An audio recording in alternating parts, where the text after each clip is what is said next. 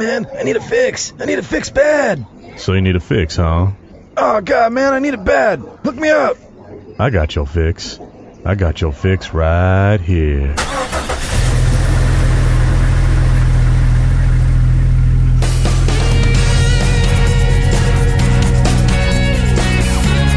All right, Jeep Junkies, we know you're jonesing for a midweek fix, so we're going to hook you up with a little midweek XJ Talk Show to tide you over. And we have uh, Steve, 4.3 LXJ, with us today uh, with uh, this week's Jeep tip. Hello, Steve. Hi. This week I'd like to talk about uh, chasing down death wobble. Uh, that's a topic that comes up all the time with uh, XJs and particularly XJs that are lifted. Um, and it can have several causes.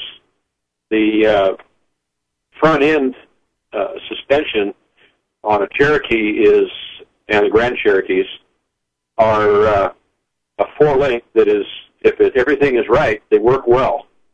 But when things uh, start wearing out and getting loose, then they don't work so well, and they can be uh, they can develop some very annoying habits, like uh, shaking violently when you hit little bumps or tar strips in the road or something at uh, usually at about 45 to 55 miles an hour, which kind of makes a vehicle undrivable. And and of course, the death wobble is from the the the notion that you're going to die. That's how violent the the wobble. Oh yeah. And it's a side to side wobble, and the steering wheel will literally jerk back and forth in your hand or hands. Oh yeah, and, and you think the front end's coming out of the Jeep. It isn't literally, but it feels like it, and and you're sure at any moment the you're going to leave the front axle back on the road somewhere.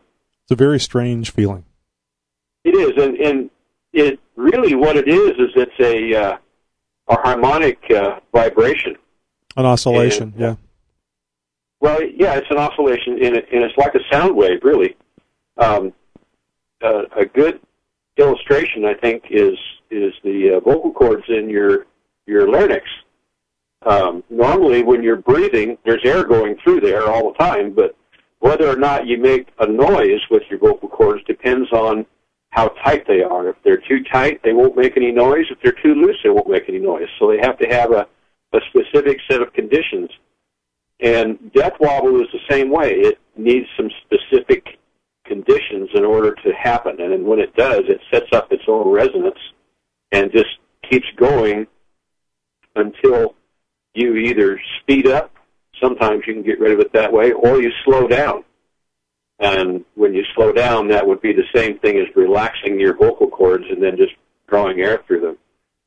So it's it's it's really a, a harmonic vibration, and so in order to get rid of it, you just have to get rid of the conditions that allow it to happen.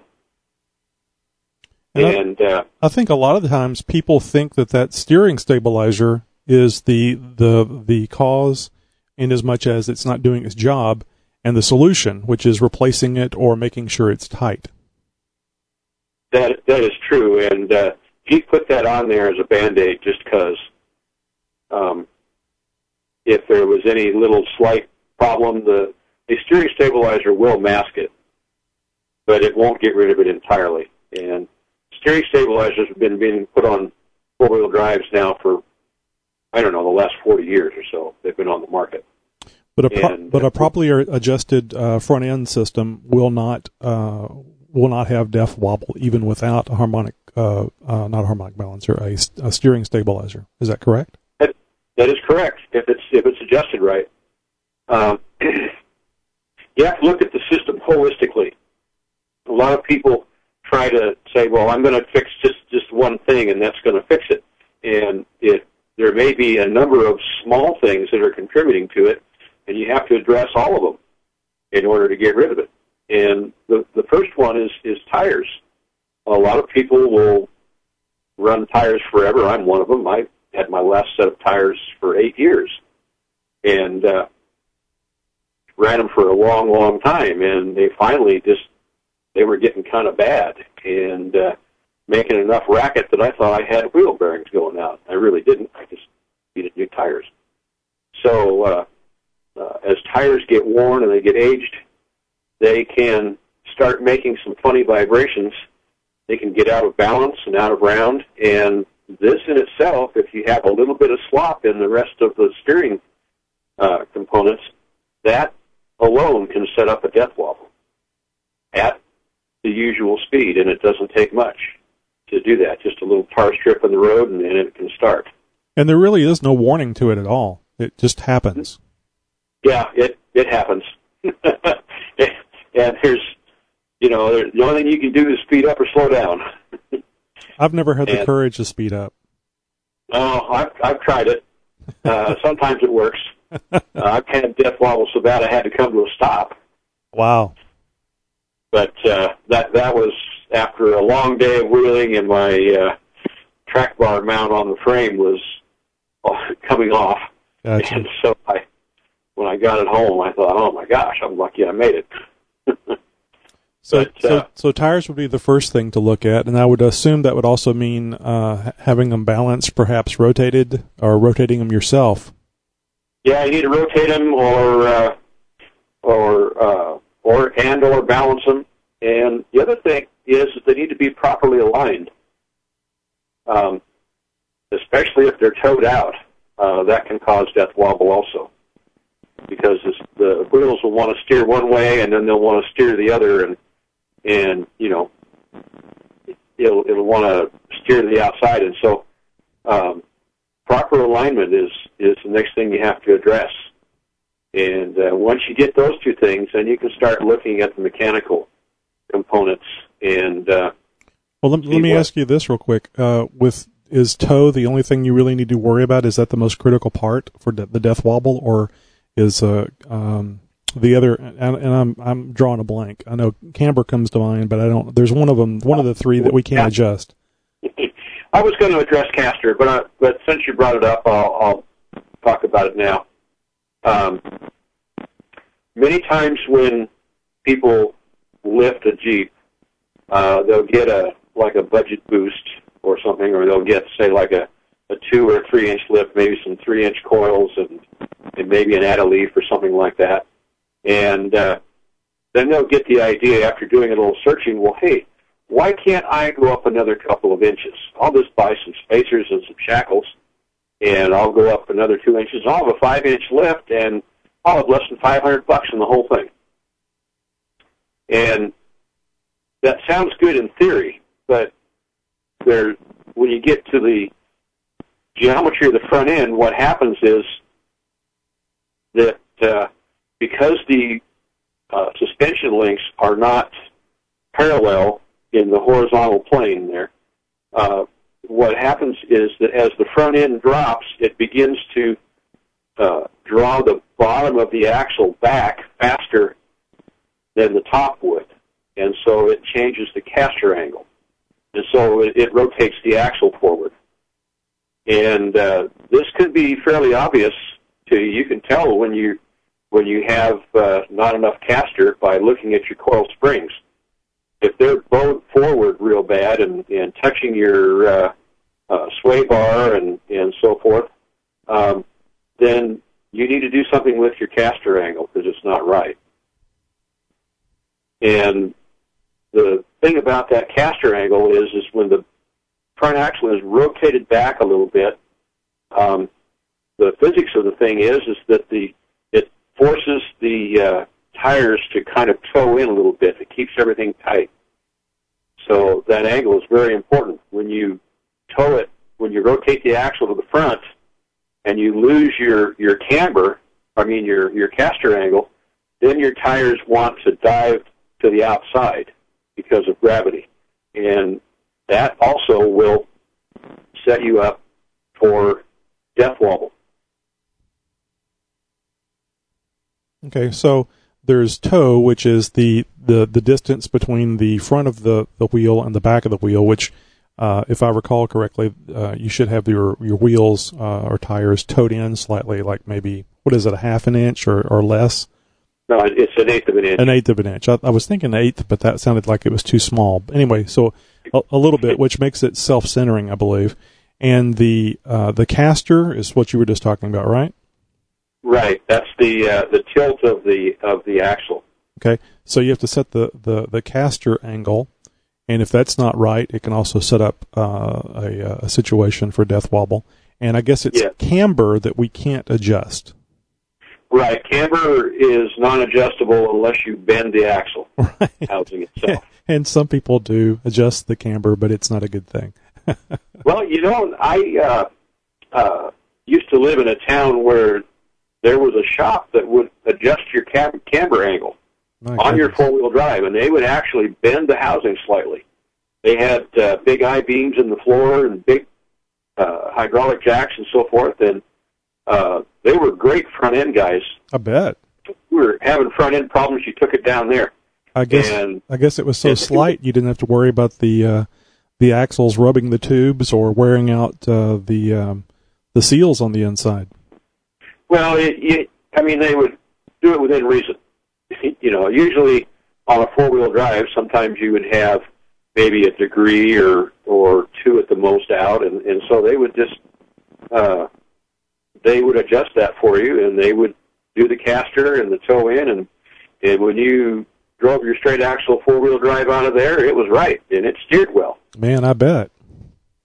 Uh, I, I think those guys are probably dead by now, but uh, they sure had a great shop, and uh, and they were they were known for quite a quite a ways as the ones to go to for front end uh, work to be done. Yeah, I bet you they got a lot of I bet you they got a lot of business just because of that. That's great. Uh, it's very interesting. yeah, yeah. Anyway, uh, the next thing to check is is uh, your steering box adjustment, and uh, generally, uh, I don't know how many times I've addressed this on our forum or any other forum, really. Um, a lot of people just drive their Cherokee for 300,000 miles and, and say, you know, my steering wheel has about a quarter of a turn of play in it. And uh, it's because they have wear in their steering box and it's never been adjusted. So the steering box needs to be adjusted so it's tight because a loose steering box can also contribute to death wobble. Uh, although it's a, a minor um, cause, it still is something that contributes. So uh, uh, need to make sure that that steering box is tight so that uh, the uh, pitman arm and the drag link can't be flopping around there all the time. And then the next thing to be done after all that is done, after you've adjusted the steering box, you've checked the tires and and and the alignment and so forth, and got all the angles right. And if that still hasn't fixed it, the next thing to do is to have somebody uh, saw the wheel back and forth uh, while you look under the front end. And you shouldn't see anything moving that's not supposed to. The wheels should be going back and forth. The tie rod should be tight and shouldn't have any loose tie rod ends or anything like that. And also, you should not have the track bar moving on the axle or in the mount on the frame. Right. Basically, any any any basically any any place there's a tie rod end, those are uh, little housings that go around a, a ball inside, and those things will wear, especially if you don't lubricate them properly. And if they If they if, if they move, that's what you're looking for is is that movement inside the uh, those two pieces moving independently of one another. Well, there's another thing that can happen. In fact, I just talked to a guy uh, a couple of days ago. This happened to him, and and uh, it's happened to me too. And, and that is that there's a tie rod end on the frame side of the uh, track bar. It's the upper mount, Right. the track bar, and those things can get egg shaped too and get loose. hmm And when that happens, you have to fix that, or you're going to probably get some death wobble, and and it's going to feel really bad because you're going to have metal clunking against metal, and and so it'll make it even worse. So all of those things have to be tight, and then the last thing to check is the uh, uh, upper and lower uh, suspension arm bushings. Make sure that they're tight too.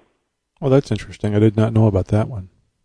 Well, it, it's a what can happen is you can get um, the axle actually rotating forward and backward, and that can, if you have some other things that are loose, um, say like maybe a loose steering box and that kind of thing, particularly, that will change the uh, direction of the wheels as that axle rotates.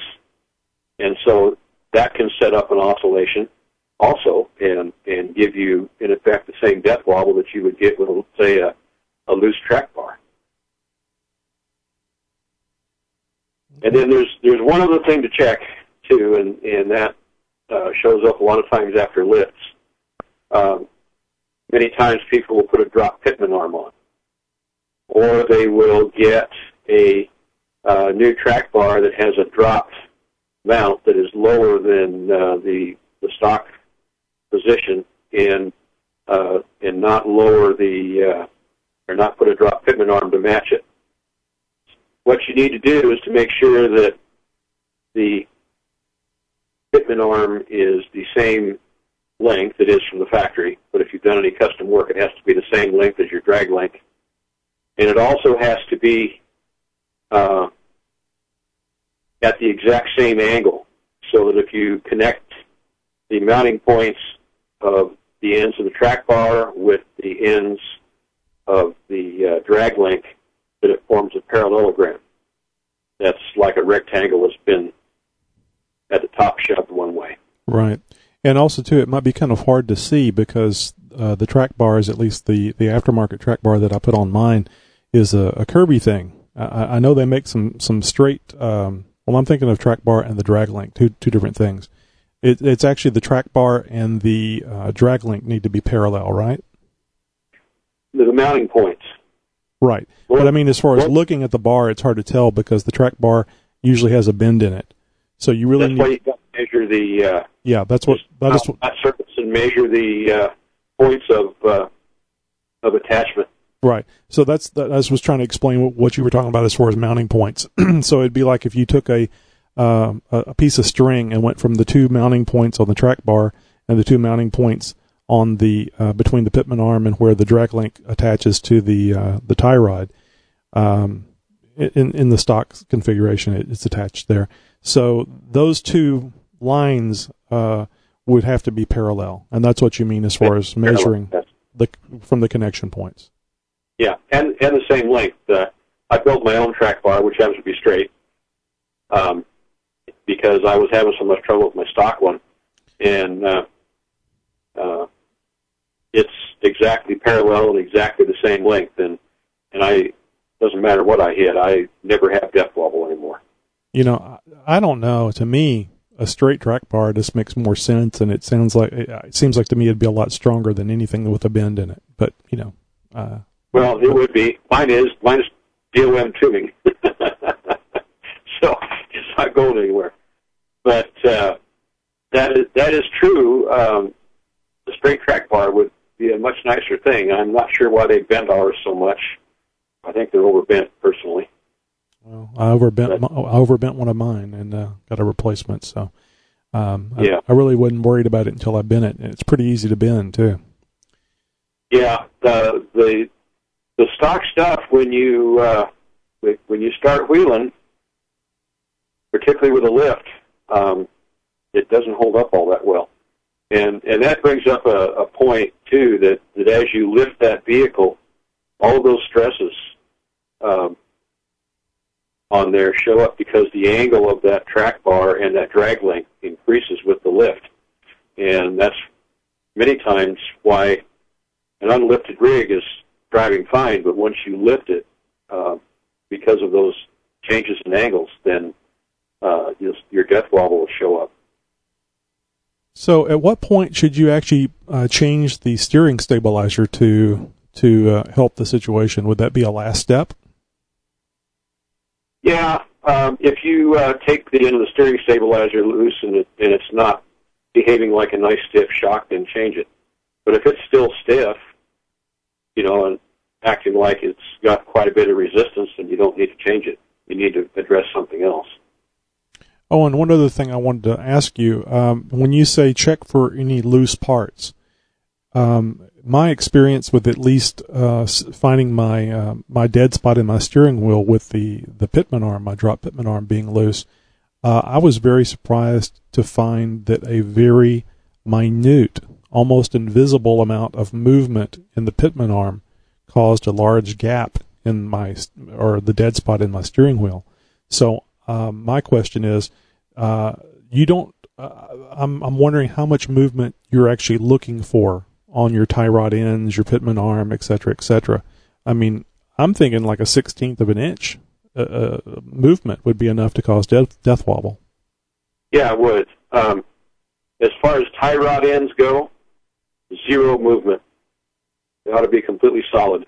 So any slight uh, movement uh, from those two Slight pieces, They have to be replaced. Yeah. yeah, and they're they're very easy to replace, and they're not that expensive. I think uh, I got a couple of Moog uh, uh, tie rod ends for my new track bar, or uh, not track bar, my new uh, uh, tie rod, and I think they were like thirty five bucks a piece. So it's it's not a break the bank type thing. Uh, it's going to be more than a, a steering stabilizer, but um, you're going to be a lot safer. I mean, I, it was a long time ago, but I actually had a, a tie rod end come apart on me on a a 72 Nova, and that was a weird feeling driving down I-10 with one steering wheel working.